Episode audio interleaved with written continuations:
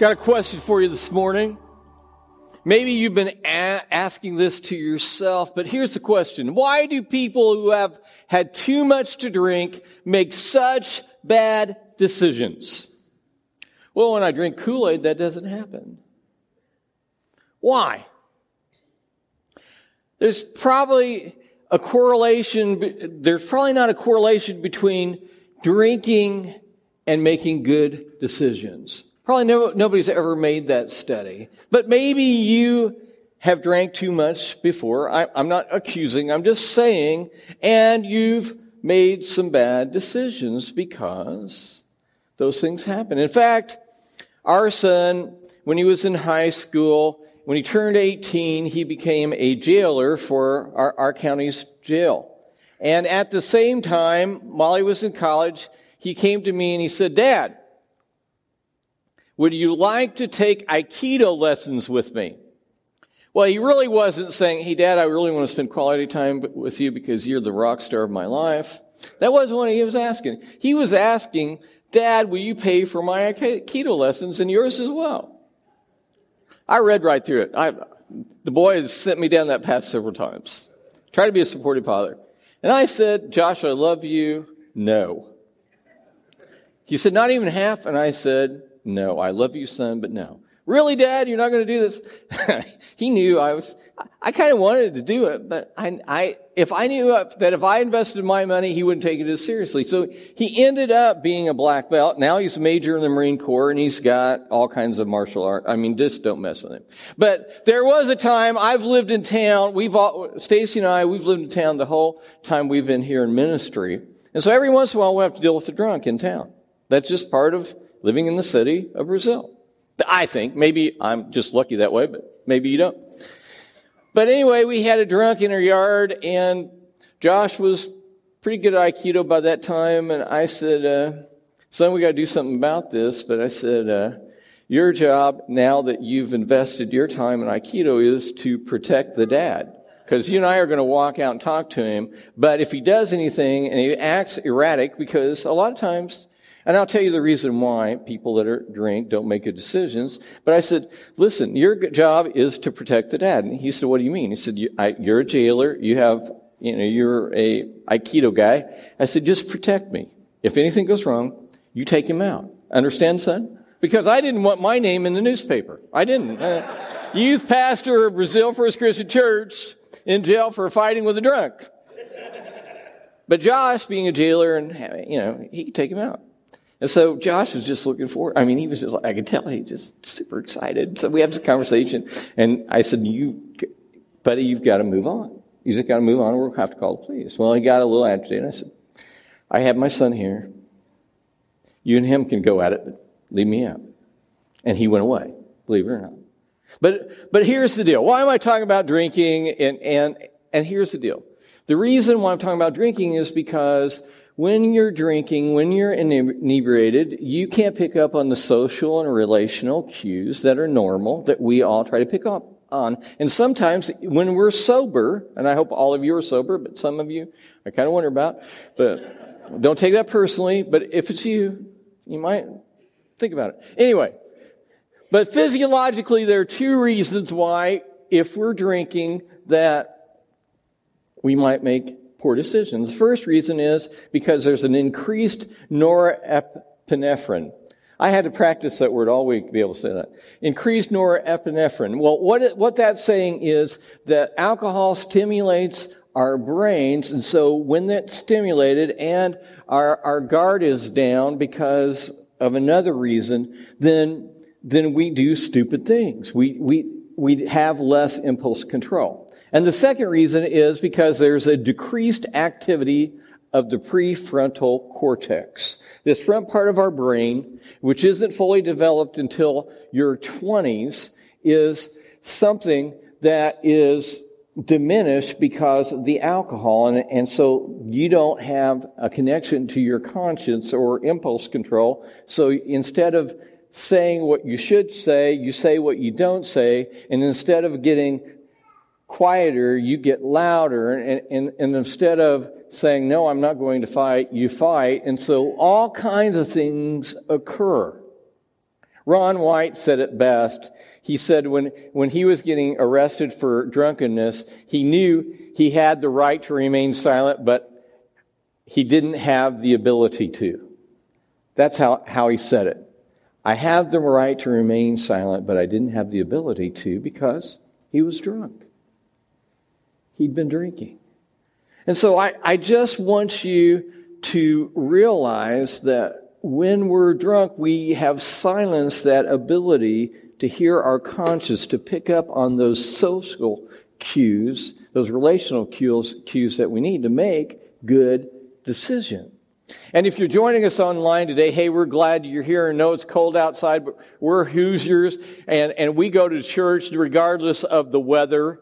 And I just want you to know that it's better here than it is online, even though you think you got us whipped because you're in your pajamas and you're drinking coffee and you're sitting on your couches and you're La-Z-Boys and you're super comfortable. But if you're in Florida or if you're my mother-in-law in Tennessee, hey, I love you and I'm glad you're joining us online. Mom and dad, I love you too. Thanks for being here. And the rest of you that should be here, I hope to see you next week because it is better in here. Worship was just amazing this morning. Amen. Knocked it out of the park. And it's moving. So if it's moving you online and uh, you're checking this out, come and join us. We love it. Anyway, often overlooked relationship between good questions and good decisions. That's what we're, that's the big idea of this series. And the memory verse, the go-to verse for this series is Proverbs 27, 12. We've been saying every week. You should know it by now. Say it with me together. The prudent sees danger and hides himself, but the simple go on and suffer for it. What that's saying is the shrewd, the, the sensible, the crafty, they see the danger coming and they take refuge. They get out of the way. But the simple, the naive, the foolish, they continue in going in the direction. And so we're asking some questions that we're looking over in this series. And the first question is the honesty question that we went over the second week of this series. The honesty question is, am I being honest with myself? And we even added a word, am I being honest with myself really? And the idea behind this is that we are not often honest with ourselves and tell ourselves the truth. Instead, we lie to ourselves and we deceive ourselves. And that's harmful to ourselves. And then we talked about a cognitive bias, and the cognitive bias, we talked about that week is the confirmation bias, which is when we get an opinion, we make a decision, then we look for everything that confirms and affirms our decision. When there's a time where we need to step back and consider and hear other voices and get more information. The second, week, second question that we looked at was last week. It was a legacy question. That question was, what story do I want to tell? After I make this decision, whether a good decision or a bad decision, whether a moral or immoral decision, what story do I want to tell? What, what story do I want my kids to know, my grandchildren to know? about my life because it will last. It will be a legacy question. What story do I want to tell when it's no longer an event or a current event in the immediate, but in the future? What story do I want to tell?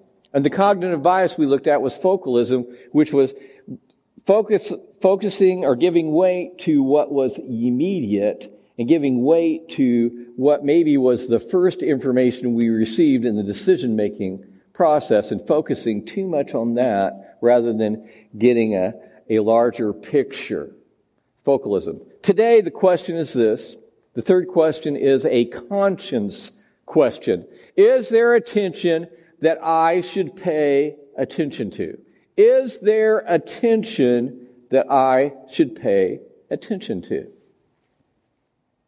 While we're thinking about that, I, I want to kind of point this out. In my life, I've heard it said that it was a prompting of the Holy Spirit. Or maybe you might have heard it like this. It was a check from the Holy Spirit. Just something was not complete. It just didn't feel right.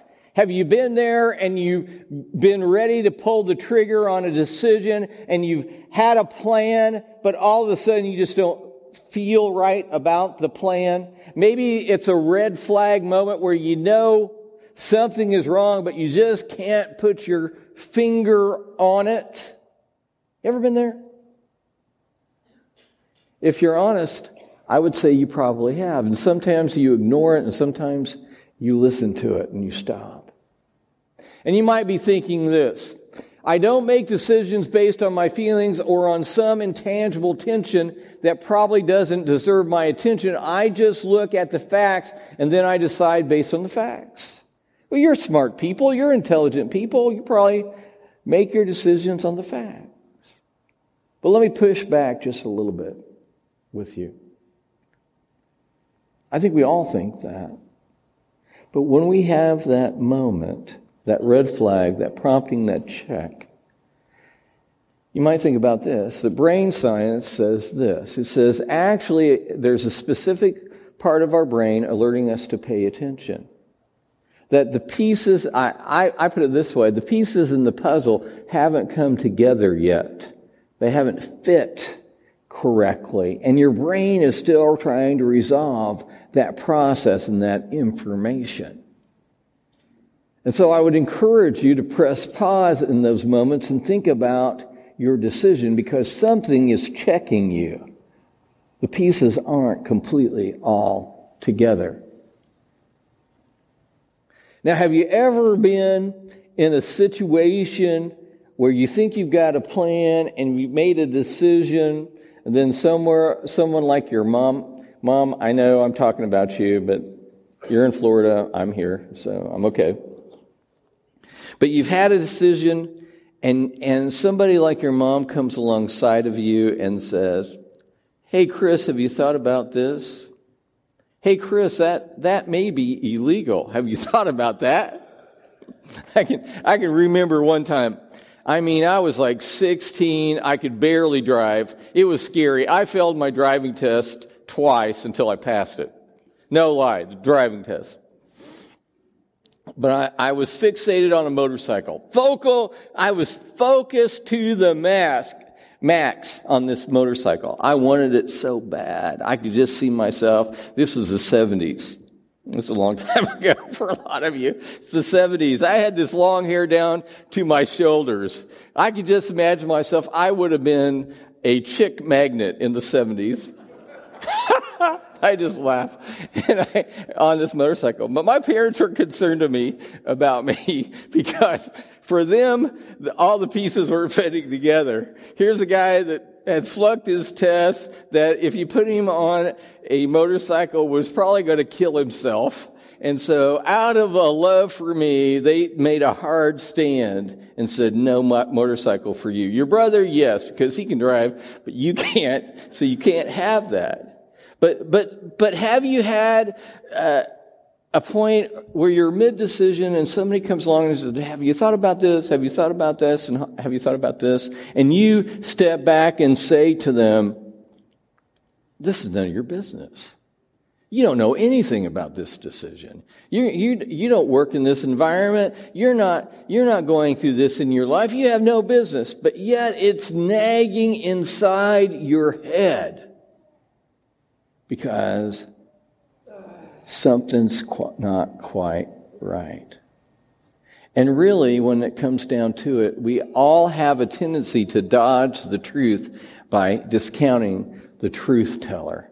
And this is a cognitive bias too, that a lot of times maybe it's social media or news or something that you won't listen to, no matter if they're right or not or a person who's in your life that they think they know it all and, and most of the time they don't, but on this situation they do. And it's just nagging at you.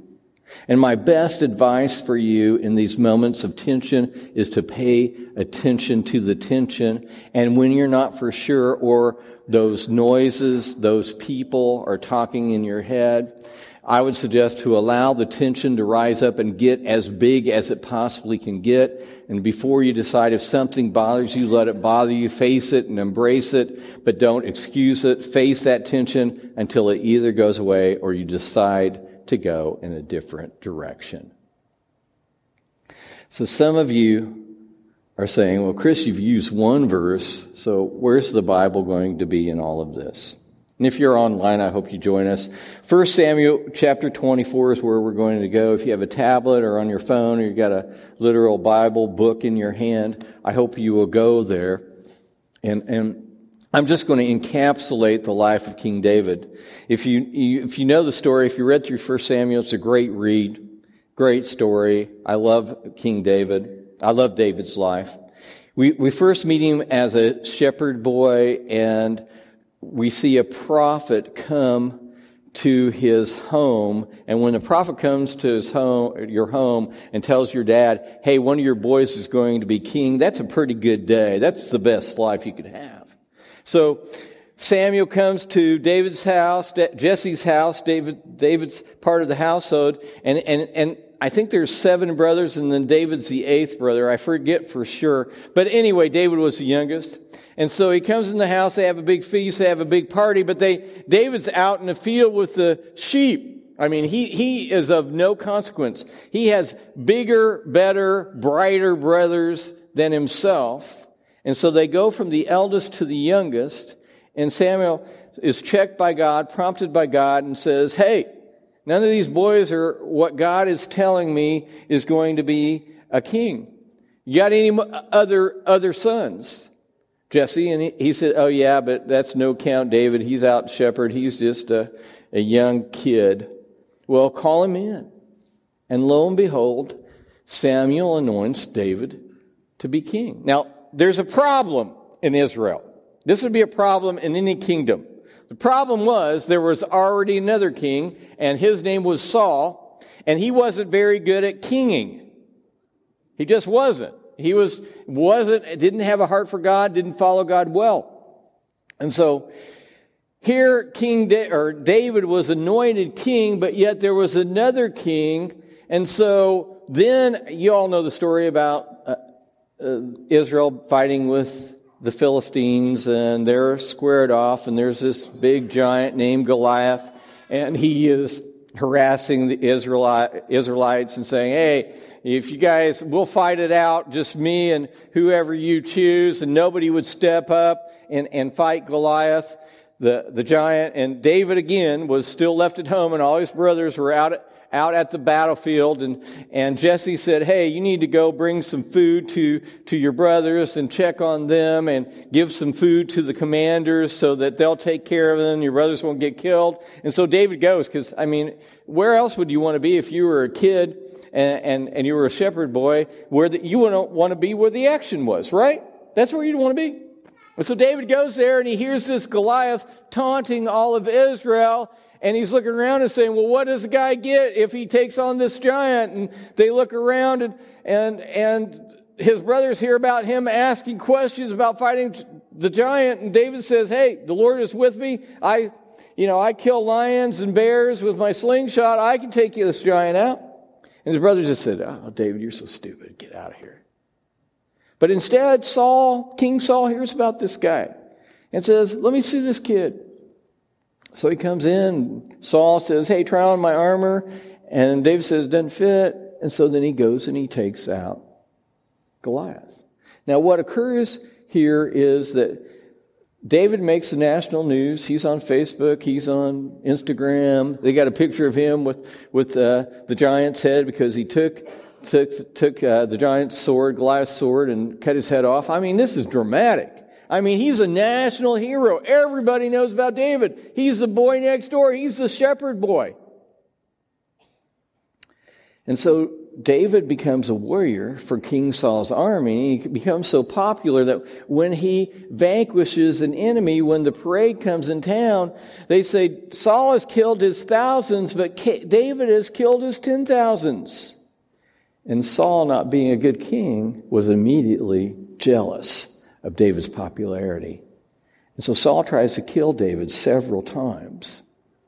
And this particular episode in 1 Samuel chapter 24, David is in the desert of Engedi, and he's got about 400 delinquents with him, kind of fugitives, as David is himself.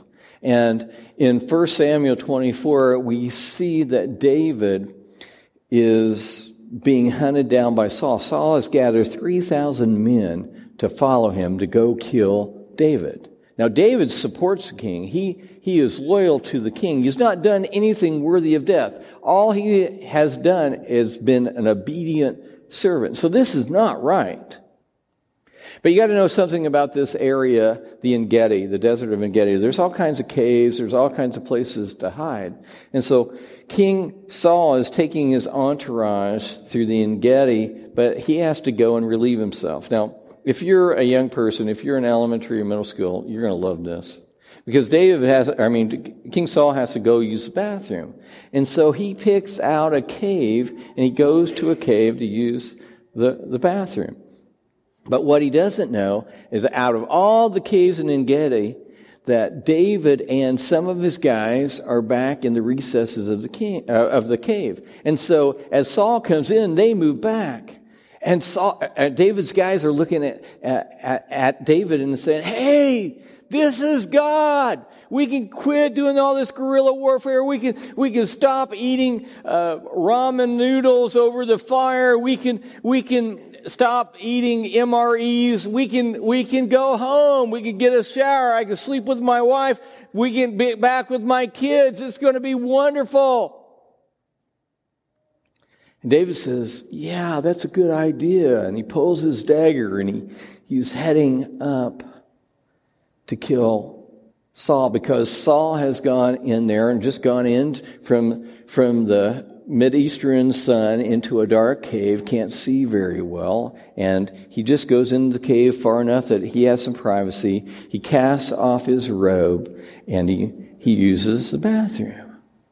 And David sneaks up but in his spirit, David paid attention to the tension. Now, this is remarkable. He had all his guys who were wanting him to kill Saul. He wanted to kill Saul. In his heart of hearts, he knew if Saul had the same opportunity, he would have killed David in a heartbeat. But something was checking him. Something was causing a red flag moment. So when David went up, he cut a piece of Saul's robe that he had laid aside and carried it back to his guys. and his guy said, David, you got some explaining to do. Dude, God, God has given you your enemy into your hand. You can be king. We can unite Israel. All of this would be over. Let us kill him. David said, No, forbid it, because King Saul was the Lord's anointed. And if God made King Saul king, then who am I to do that? And in fact, David was humbled and he was heartbroken because he'd cut his robe, because he got to understand in, in the Middle East that when he cut his robe and he took that piece of robe, he was basically challenging royalty and what God had set in, in place that God had sovereignly done. And so he felt some guilt. So Saul picks up his clothes, puts his robe back on, and he walks out of the cave. And we've got to stop for a moment. I want to step back. And we've got to realize something else. That David didn't know what the outcome would be if he would have murdered King Saul. Now, if I would have been David in that moment, I read this passage lots of times, uh, at least 35 times over the years. And I always said, David, you were just stupid. I mean, I always walked away from that. But, but when you really, really step back and look at this passage, he wasn't being stupid. He was uh, listening to God and he was paying attention to the tension. But he didn't know what the outcome would be. And I would have said, hey, dude, it's the, the, the, the war is over. But, but in that moment, he wasn't at war with Saul. God had delivered him. He allowed him to been there, but it was a test. It really was a test of David's character because he would have murdered Saul in that moment. And we got to be careful when we think our decisions and we know what the outcomes are going to be. I don't think we should be as certain as what we are sometimes. Because we believe in certain circumstances that we can predict the future or even control outcomes. And folks, that's another cognitive bias. It's the illusion of control. We think that we know what's going to happen. Now, let me tell you this. We have a fantasy football league here at the church. The first year we had the fantasy football league two years ago, guess who won? I won. Now, this year I went in, into fantasy football thinking, I knew it was just luck. My, my, the name of my team is No Luck, okay? I have a no luck team because I just assumed I would lose. Right? No luck. Plus, you know, Andrew Luck was quarterback of the Colts, which is my favorite team. And so this year, guess who won fantasy football again? Brady, I just want you to know I'm bragging now, okay? I won again. Now listen, here's the deal.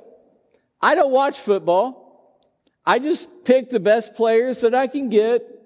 And there have been nights where I knew that I was going to lose. In fact, one night I was so far behind I went to bed, but I got up the next morning and guess what? I won. And in fact, the guy was really mad at me who, who I beat. And I said, dude, it was just luck. I had no idea. And, and, and the games that I went into that I thought, hey, no problem, I'll win these. I only lost two games in the whole season the, by a couple of the, I won't say the worst teams, but not the strongest teams in the league. And it was, if I can't predict that, how do we think that we can predict something? You don't always predict outcomes accurately, do we, in our lives? We think we're making a choice for the better, and it's not. And realize this ignoring the tension in your gut will set you up for disappointment. Let's go back to the David story. If David would have murdered King Saul, what would his story be? And you imagine his grandkids saying to him, Hey, Grandpa, tell us that story again of how you snuck up in a cave while King Saul was using the bathroom and you slit his throat. That was a courageous story, Grandpa. That wouldn't have gone over so well, would it? That would have been a terrible story to tell. We got to think about the stories that we're writing right now with every decision that we're making. Now, let me tell you the rest of the story. Saul goes out of the cave, and David goes out after him, holding that piece of robe and he yells out, King Saul, King Saul. And 3,000 heads turn of Saul's army. And there Saul was stunned by the realization that David could have taken his life. And he says, Why are you chasing me, just a flea of Israel that has nothing against you and, and, and doesn't want to harm you at all? Why are you trying to kill me? Then Saul says, Is that David, my servant David? And Saul was humiliated in front of his whole army that he had been let go when God had delivered his life into David's hands, and David gave it back to him. And Saul even says to David that you are more righteous than I am. Because he was. Because he paid attention to the tension Saul wasn't humiliated by David's military skill. He was humiliated by David's humility. Isn't that amazing? That David, in his humility, gives Saul his life back when most of us don't have the self control to keep ourselves from doing something like that. Now, seven chapters later, if David would have only known that seven chapters later in the book of 1 Samuel, that Saul and, and Israel is at war with the Philistine army again, and a Philistine archer sent forth an arrow while Saul was fighting and found a weakness in Saul's armor, and Saul is struck, mortally wounded by this Philistine archer. And then Saul kills himself because he doesn't want it to be known that he was killed by a Philistine and he falls on his own sword. And so God had a plan so that David becomes a king without murdering the king. That was his plan. So think about this. Whenever you're making a decision of any consequence, you have to stop and ask yourself is there a tension that deserves my attention? You, you all know that uh, I did some house flipping in the 90s and early 2000s, and now I have properties that I, I rent. But there was a time where we were living on Ridge Street, and there was a house catty cornered from us that I wanted to buy. It was a dilapidated house, but I wanted to buy it. But we couldn't come together. We couldn't come together to be able to buy the house. We were $10,000 apart. And, and a lot of times I will make, make the difference or go halfway or do something. But there was a check in my spirit. There was just something that wasn't, did not fit together. And I just walked away. That's unusual for me because I needed something to do. And this was in my neighborhood. It improved the value of my house and it would help everybody else in the neighborhood, but I just walked away. And I was at peace with it. So the owner of the house, who had inherited it, decided to rehab the house like I would have to flip it. And what happened was, when they got into the house, the house was so bad that, you know what they did? They had to completely demolish it all. And I would have lost everything at that moment but there was something in my heart. I was fortunate, I was lucky that in that moment I paid attention to the tension. Is there an area in your life that you need to pay attention to the tension in your conscience? Three questions. Number one, as we leave today, do you have a name for your internal warning system? Red flag, prompting of the Spirit, check of the Spirit, Pieces, pieces don't fit together. Question number two Have you ever been really close to press and go on a big decision, but at the last minute you bail for no other reason than something about it just doesn't seem right? And finally, question number three In what ways does our memory verse from Proverbs pay attention to the tension, the prudency, danger, and hide the simple, keep on going? Will you please stand as I pray?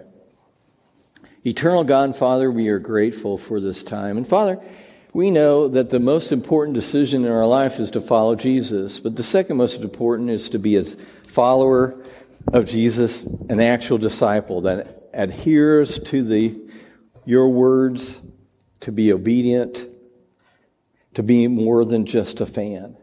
And Father, in this moment, there are people that are making some decisions whether to join this fellowship, whether to come to Christ for the first time, to confess Jesus Christ as Lord and Savior, to be baptized. Father, there's maybe a tension that they need to pay attention to, that their consciences weighing on them and saying, I got to make this right, or, or this is not fitting together. And Father, I just pray that you would speak louder, that the tension would rise in such a way that they know the direction that they need to go. And Father, I just thank you for the work of your Spirit and the promptings and the checking that guide our lives to make our lives better. And may we make wise decisions to have a better life. And we, Father, pray this all in Jesus' name. Amen.